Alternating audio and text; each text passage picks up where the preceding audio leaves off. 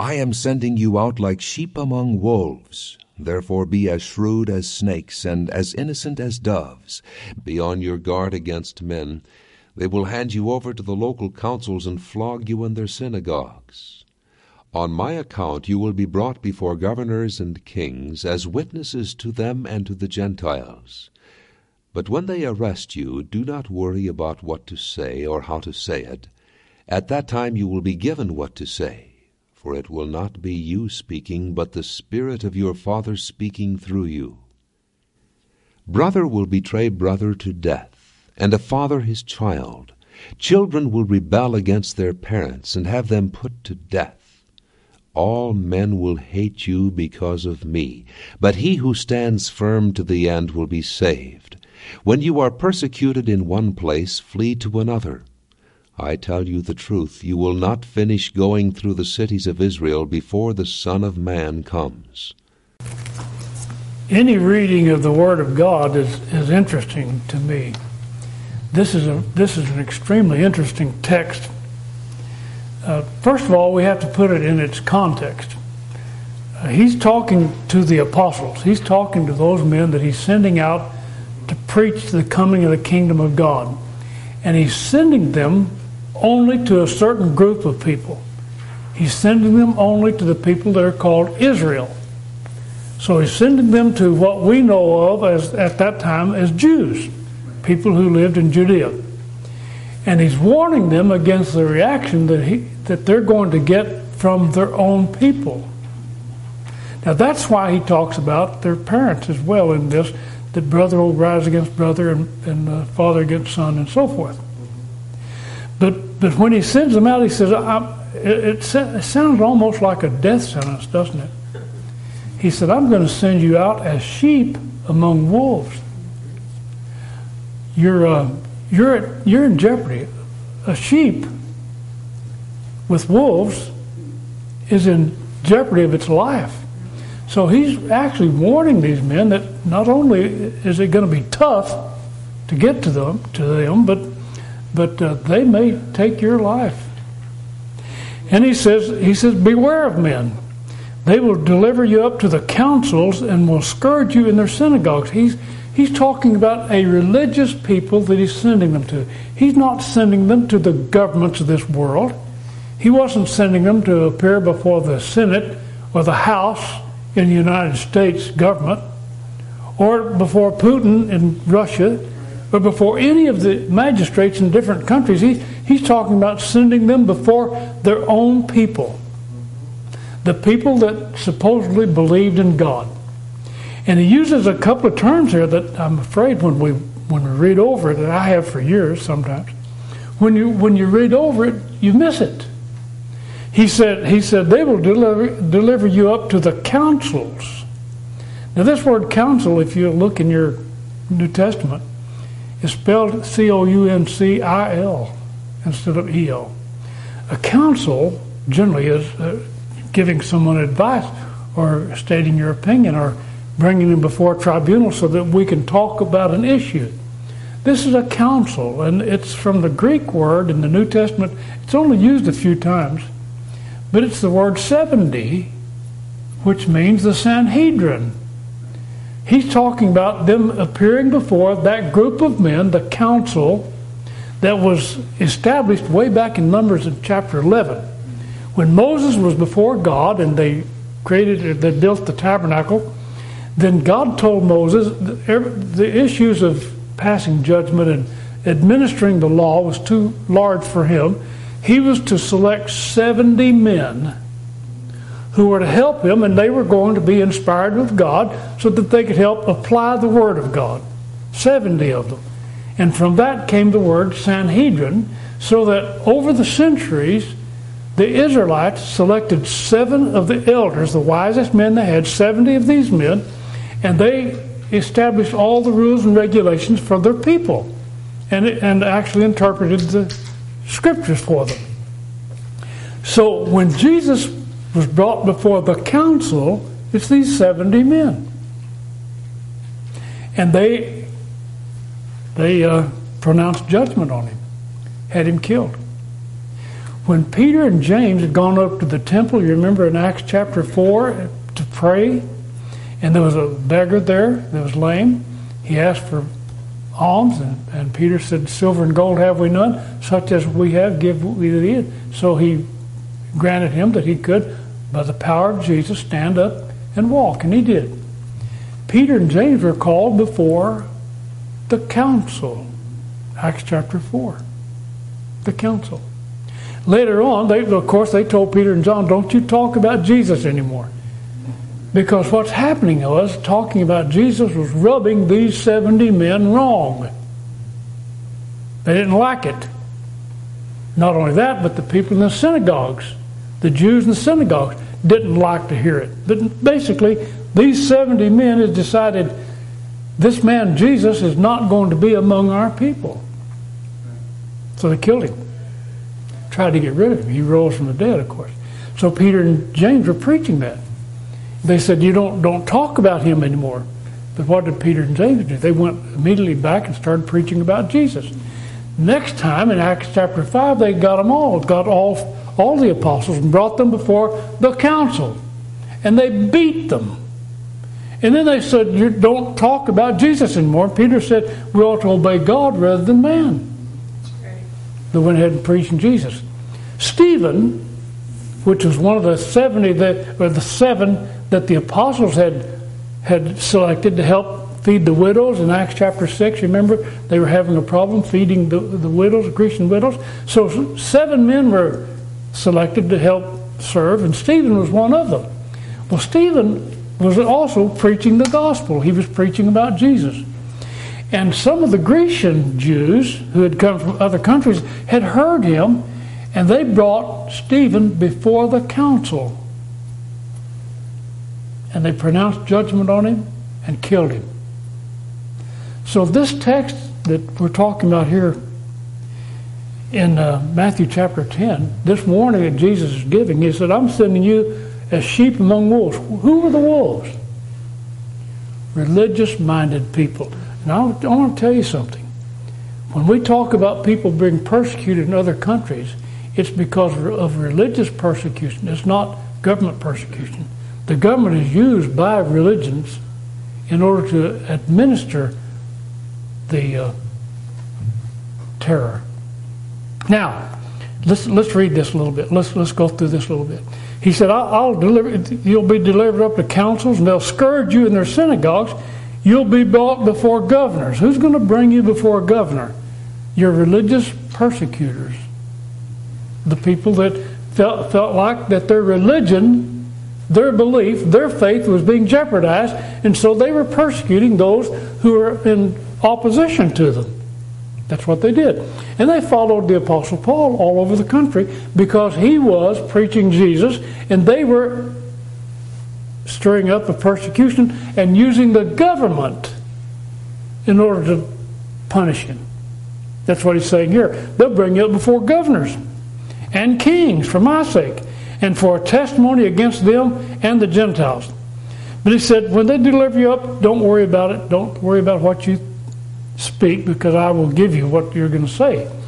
Well, we understand that. And then he said, The brother will rise up against the brother, deliver the brother to death, the father the child. He's talking about people who are enraged because of the fact that their, what they believe in God is being challenged by Jesus Christ and by those who are preaching Jesus Christ. That's what they're talking about. They're not talking about the fact that because you, you want to do something that the society doesn't want to do, for instance, that you, you feel like you, you, you should not engage in some of the activities that society is engaging in. That's not what he's talking about. He's talking about religious persecution. He's talking about the fact that people don't don't don't uh, agree with what you are teaching, and therefore they're going to bring some pressure on you. That's that was going on here. But he said, When they persecute you in this city, flee to another, for I, I say unto you, you shall not have gone over the cities of Israel. So he's talking about that day and that time and that situation. And by extension, we could say it happens today in the, some, some of the same ways. But it's happening because a person's religion is being challenged. If you go to a Muslim country and you challenge the Muslim religion, you're going to be persecuted. If you go to a Muslim country, and just as a citizen, and say nothing about your faith, you're all right. Nothing's going to happen to you. The same thing in a Catholic country, Catholic dominated country. As long as you don't challenge the religion, you're not going to be persecuted. Just as soon as you say something that's contrary to the accepted religion, you're going to be in trouble, basically. So when we talk about families, if you say something in your family, if you take a position in your family with Jesus, apart from what they believe about Jesus, you'll have some problems. Somebody has said all wars have been started over religion, and that's probably fairly accurate. But now, here's what Jesus said. He said, I want you to do this. He said, I'm going to send you forth as sheep among the wolves. So they're in danger. I'll tell you, that is dangerous. Then he said, here's how, here's how I want you to handle it. I want you to be as wise as a serpent, as harmless as a dove. This is how you handle it. All right. Smart as a snake, gentle as a dove. Maybe not gentle as a dove, but just be as a dove.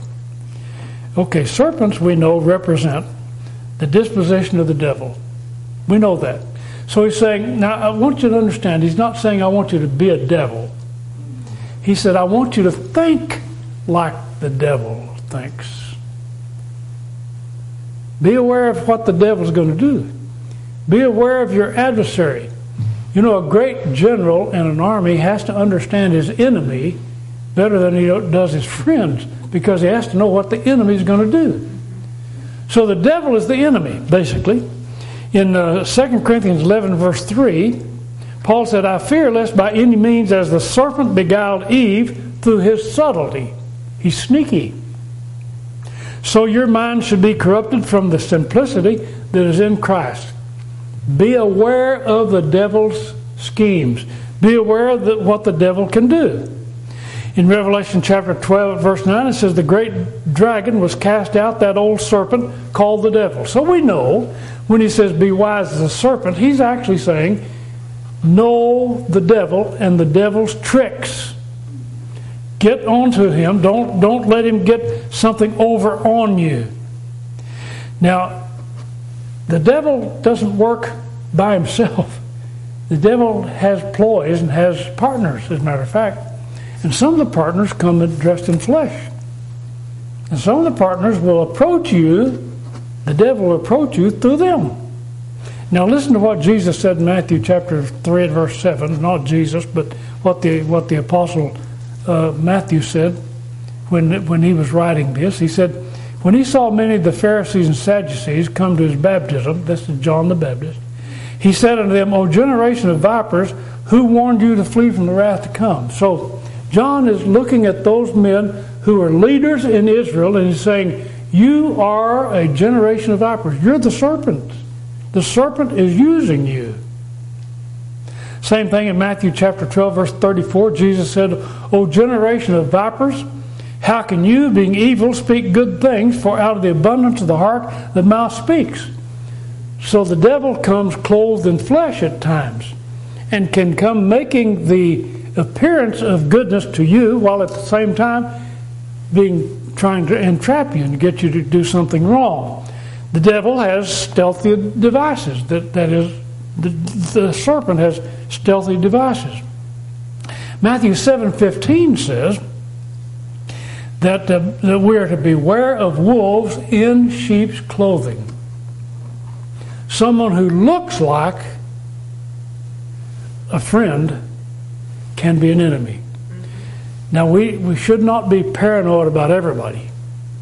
We should not be suspicious of everyone that is going to lead us astray. But at the same time, we should be aware of the fact that, as a matter of fact, the devil can approach us and can deceive us and can trick us and can consume us through someone else, someone that we can have confidence in. Now, we know that the greatest appeal in this world to get us to do something wrong sex, money, pride. Okay? Now, if I know that the devil is going to try to use the tricks of sex on me, then I probably should not buy a sex magazine. I probably should not get on the internet and look up pornography and watch pornography. You get what I'm saying? We're, we're, we should be smarter than that. We should know that the devil is going to come to us in areas where we're, we're the most vulnerable. Why would I go sit in a bar and drink a soda pop when everybody around me is getting drunk drinking booze? Paul said that we should not be drunken with wine, but be filled with the Spirit. So, and as a matter of fact, Proverbs chapter 23 talks about the fact that uh, when we look upon the cup, it will bite us like an adder. It will bite us. Anybody who's ever known an alcoholic knows that alcoholism bites, has a real bite to it, and so does drug use. So, for us to toy around with these things is really foolish on our part. Be wise, he said. Be wise. Think. He, he doesn't say go look at pornography so you'll know what it's like. He doesn't say go get drunk so you can feel the, what it means to be drunk. He doesn't say to blab off and gossip so you'll know what it means to gossip. Curse so you'll know what it means to curse. He's saying you know this is the way the devil can get to you. He can get you to lose your anger, lose your temper. We ought to be smart enough Jesus said, Get smart. Be wise as serpents. Know this. The serpent not only gets an advantage that's, that way, Paul said, We're not ignorant of his devices in 2 Corinthians 2 at verse 11. We shouldn't be ignorant of his devices. We should know how he's going to get to us. How does he get to you? Do you know how he gets to you? I want you to raise your hand if you know how the devil gets to you. You know, you know where your weak spot is? You know where he gets to you? I know where he gets to me. So it says, Paul says, we're not ignorant of his devices. So we know, we know how he does it. He also, the devil, not only in the area that we've talked about, sex and money and power and pride and, and uh, anger and so forth, we know that. But we also know that, that the devil can get to us when we're weak in our faith. He can create doubt, make us wonder. Would, would a good God do this? Have you ever thought that? Have you ever heard anybody say that? Why would a good God do something like this? You know what that is? That's doubt. And you know who gave that to you? The devil did. In Hebrews chapter 12, verse 1, it says, Wherefore, seeing we have we are compassed about with so great a cloud of witnesses, let us lay aside every weight and the sin that does so easily beset us.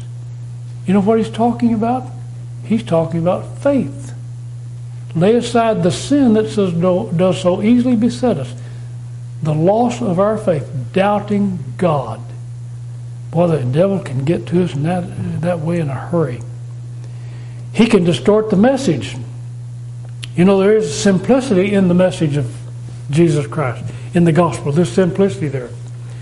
But it, the message is not for a simpleton. Follow me? It's, it's a complicated message. It's a, it's a message drawn out, and it, it is a precise message. God sent us a message from heaven, and He guaranteed it, and He protected it, and it's here for us but we can blunder along and, and not pay attention to it, and we can get it wrong if we're not careful. It's not as if you can just read the Bible and say, okay, I've got it. I'm cool. Now I don't have to read it anymore. I understand it. Well, it, Paul said, Paul, Paul taught a, a, great deal, had a number of the books, 13 of the books he wrote of the New Testament. And Peter, talking about his book, said, in 2 Peter 3:16 he says as in all his epistles talking about Paul as in all Paul's letters speaking in them of these things in which some things are hard to be understood. So don't think you can open the New Testament and give it a quick reading and you've got it. Matter of fact you're challenged God has given us a message. He has given a serious message to a serious mind to a serious heart You have to look at it, you have to consider it, you have to put it in its context, you have to read it backwards and forwards, day in and day out. You have to keep it in mind because it is not uncomplicated. It has some problems in it to us. Mainly, we bring our problems to it and try to try to arrange our life in accordance with what it says. But the gospel itself, the word and the message itself, is not a hidden message. In other words, I'm not saying you can't understand it. I'm not saying that you cannot understand right away that Jesus is the Christ. That's very easy to see. That's, that's a complete, quick message. Jesus is the Christ. Jesus rose from the dead. It's easy to see that. And it's easy to see the texts that tell you what to do in relation to that. When, when Peter was asked by, by the crowd on the day of Pentecost in Acts chapter 2, and he just got through telling them that they had crucified Jesus Christ by wicked hands. And they'd used the government, basically, is what they did. They did exactly what Jesus said was going to happen. And they, they reached out and said, Men and brethren, what shall we do? Now, Peter did not give them a complicated answer. He did not say you're going to have to go through a catechism before you know what you have to do. He did not say you're going to have to enroll in a college class before you know what to do. He did not say that. He did not say we have to put you through a series of understanding things before, you know what he said? He said, repent. Repent. You know what they were struggling with? They didn't want to repent. That wasn't hard, was it? That wasn't uncomplicated. That wasn't complicated, I mean. That wasn't hard to understand. That's what they'd been resisting all along. John the Baptist came along and he said, What? Repent. The kingdom of heaven is coming. They said, No. Jesus came along, you know what he said? Repent. Kingdom of heaven is nearby. The apostles, you know what Jesus told them to say? Twelve of them to start with, seventy of them later. You know what he told them to say? Go out and tell everybody, repent. That's not tough to, you know what that means? Understand that you've been wrong.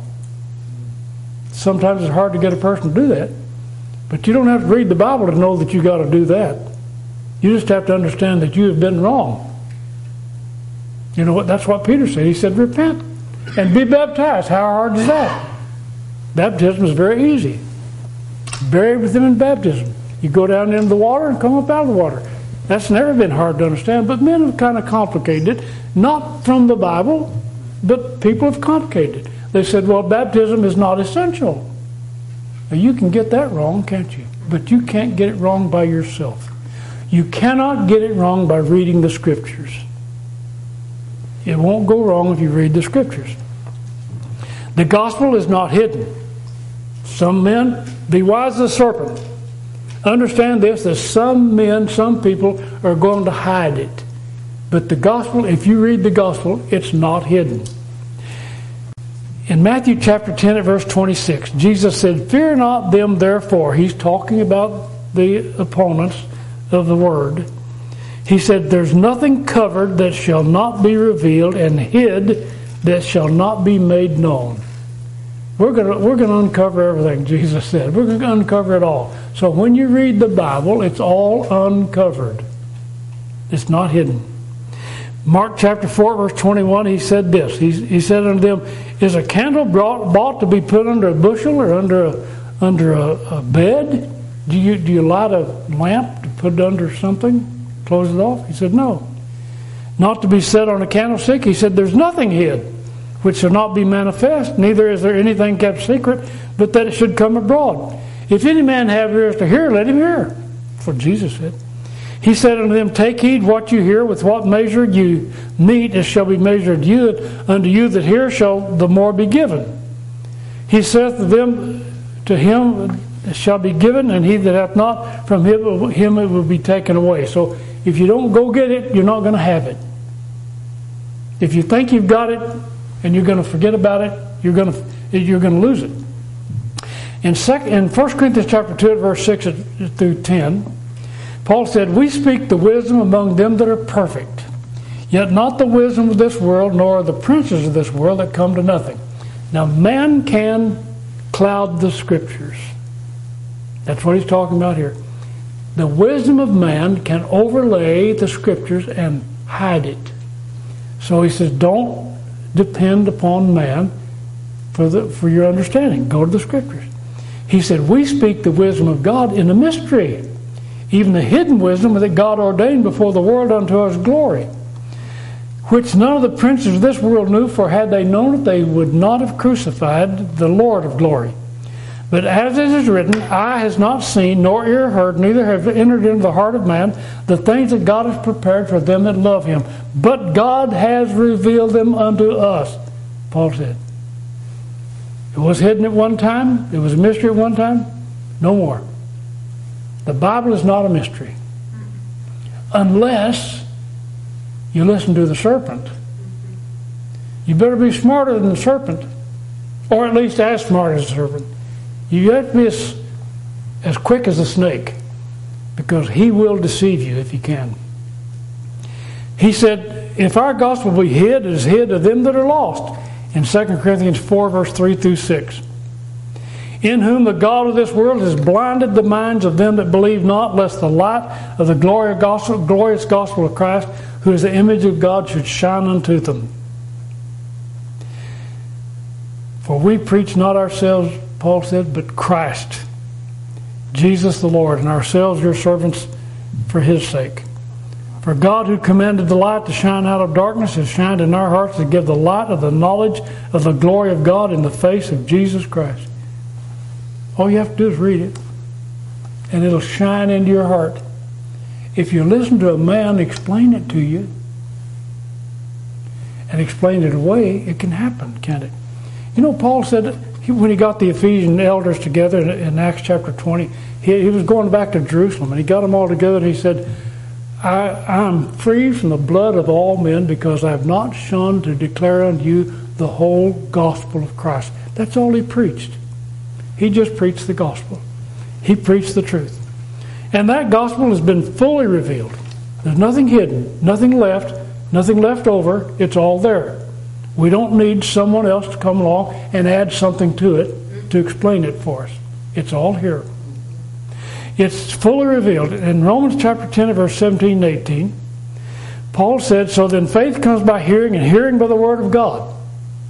But I say, have they not heard? Yes, verily, their sound went into all the earth, and their words unto the ends of the world. It's all here. It took a little while to get here, several years, as a matter of fact, but it all it was all un, unopened or all opened and all revealed. In Romans 15, verse 25 and 26, it says, Now to him that is of power to establish you, according to my gospel and the preaching of Jesus Christ, according to the revelation of the mystery which was kept secret since the world began, but now is made manifest, and by the scripture of the prophets, according to the commandment of everlasting God, put that in your mind. This is the scripture, not me. There is nothing in the Old Testament prophets that has not been revealed. If someone comes along and begins to tell you, read to you passages, prophecies from the Old Testament, and says they're still to be revealed, they're not. This text says no. It's all been revealed. It's in the gospel. If it's not in the gospel, it's not going to happen, according to what you may hear. Okay, so we have it all revealed. There has been an attempt, and there will always be attempts to distort it. So that's what I'm saying. The gospel is simple, but it's not for simpletons. The gospel is for people who have serious minds about wanting to go to heaven. Sure, the ordinary plain individual can understand it. But the ordinary plain individual is not a simpleton. It's not someone who doesn't have the capacity to understand. And sometimes that's, that's the impression people give. They say, well, Anybody that believes that Jesus is the Christ and is a Christian, look at them. Look how funny they are. Look, look how they act. Look, look at all the things they believe. Can you imagine they believe that Jesus performed miracles? Can you believe that, that these folks actually think that Moses parted the Red Sea? Can, can you imagine all these things? So all of a sudden you have these wise people saying, wait a minute, if you had any sense at all, you wouldn't believe that. What we're told. Faith tells me because of the evidence presented in the Word of God and evidence presented all around us the evidence of teleology in particular, that there is a designer in this universe. If you think that you just happened, and it just happened that you got depth perception eyesight, that you can distinguish colors, that you can see, that, their eyes can automatically adjust and can do anything that the most modern camera cannot do. If you believe that just happened because you needed them, two of them, then I, I would seriously doubt that you have the ability to understand anything else. How can anybody even think what they're thinking with that you have a mind that can do what it can do, that it just happened? That no one designed it and gave it to you. God created us. He created us. And if, if uh, people begin to think that you don't have the capacity to understand things, then uh, they, they're seriously mistaken. And that is an attempt to distort the gospel story. It's, it's an attempt to distort the whole Bible picture. But Paul said, I marvel that you so, you're so soon removed from him that called you into the gospel, grace of Christ unto another gospel. That's not another. But there be some that trouble you and pervert the gospel of Christ. Well, we, we know, of course, when that happens that, that uh, we're cursed. That's what the text says. The devil will attempt to do that. He will attempt to distort the gospel story and change it up to fit the situation, to fit the, the circumstance. Now, we know the problems that the serpent can present. So, we try to be wise as the serpent. That's what he said. Be as smart as a snake. Know how they're going to come at you. Know what they're going to do. Know what your weak points are. Know that there are those who want to distort the picture, the overall picture of God, and would especially put their unclean hands on the Word of God and try to change it to make to lead you away. But the uh, the other question is, he said, "I want you to be like a dove." What? Why is the serpents harmless as doves. Now, I, this, this is interesting to me. He didn't, he didn't say, I want you to be as harmless as a crow, did he? I don't want I want you to be as harmless as a chicken. He didn't say that. Harmless as a magpie. Harmless as a blue jay. Harmless as a chicken hawk. He said, I want you to be as harmless as a dove. You remember what what the bird was that came back to the ark after everything was over with? It was a dove. It was a dove. It contains the concept of being a non threatening or non intimidating individual. No need for treachery or deceit. You don't have to cover anything up. A dove is a dove is a dove. Really. What do they do? they provide target practice for people who want to shoot them, I guess. But what, what does a dove do?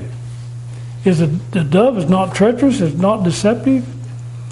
He doesn't want you to be a dove, he wants you to be as harmless as a dove. He wants you to have a dove disposition, the disposition of a dove. Wisdom requires knowledge and presence of mind. A dove requires the attitude or disposition of heart. We know that we need wisdom. That's, that's what James 1 5 says. If any of you lack wisdom, let him ask of God. We want wisdom, don't we? We want to know what the devil is going to do. We know we want to get we want we don't want to be sneaked up on by a snake. We're not looking for worldly wisdom. We're looking for the wisdom uh, that is of God. The wisdom of this world, we're told, is foolishness with God. He takes the wise in their own wisdom. 2 Corinthians three nineteen. But the dove is an attractive bird. Did you know that? It's a pretty bird. Um, there are all sorts of doves, of course, but but they're they're uh, they're non-threatening. They're uh, likable, basically. Now, understand. I know that there's some problems with doves. I understand that. There are some people who have real problems with overpopulation of doves. But uh, the dove itself has, has a disposition that apparently Jesus wants us to, to adopt. Humility may be part of it. I'm, I'm just thinking with you. Think with me. Be humble. Be, be able to forgive. Uh, love your neighbor. Be honest. What you see is what you get. Be genuine. Be truthful. Don't, don't be deceptive, so forth. Ephesians 5 17 and 18 says, Be not unwise, but understanding the will of the Lord. Be not drunk with wine wherein is excess, be filled with the Spirit, and fill our hearts with the Spirit of God. So the idea is these men were, were told, I'm going to send you out. You're not going to look like sheep, but I'm going to send you out as sheep among wolves. Unprotected. My goodness, unprotected. And they were. They were not guarded. They didn't have bodyguards. They didn't have anybody stand up for them and, and uh, go to bat for them. They didn't have anybody to defend them. They just, they were there, harmless. And the wolves had at them, did what they wanted to. But he said, be smart. Be smart. Be wise. Know your enemy and know yourself and know what your enemy can do for you, can do to you. And be as harmless as a dove. Be attractive. Be an attractive individual. A dove is attractive. It's a pretty bird. It's a nice bird. It's a calming bird, as a matter of fact. I don't know how kind it is, but I would assume it's it's not aggressive. So this is the this is the disposition that you take when you when you're talking to people about the gospel of Christ. It's not a fist fight. It's not a brawl. It's not a, a real contentious atmosphere. It's not somewhere where we can we can uh, get our tempers into uproar. But he said, "Be like a dove." So when these men stood before their accusers, when Jesus did, he didn't get into a brawl with them. He didn't argue with them. He didn't contend with them. He simply told them what they asked him, and he, he replied. When when the apostles got into dis- discussions with others, they simply told them what the gospel said. They didn't get into a, a fight with them, a fist fight, or knock down, drag out. They simply stated the truth that Jesus is the Christ. And that, my friend, is how I, I would suggest that we all be in today in our own environment. Be wise.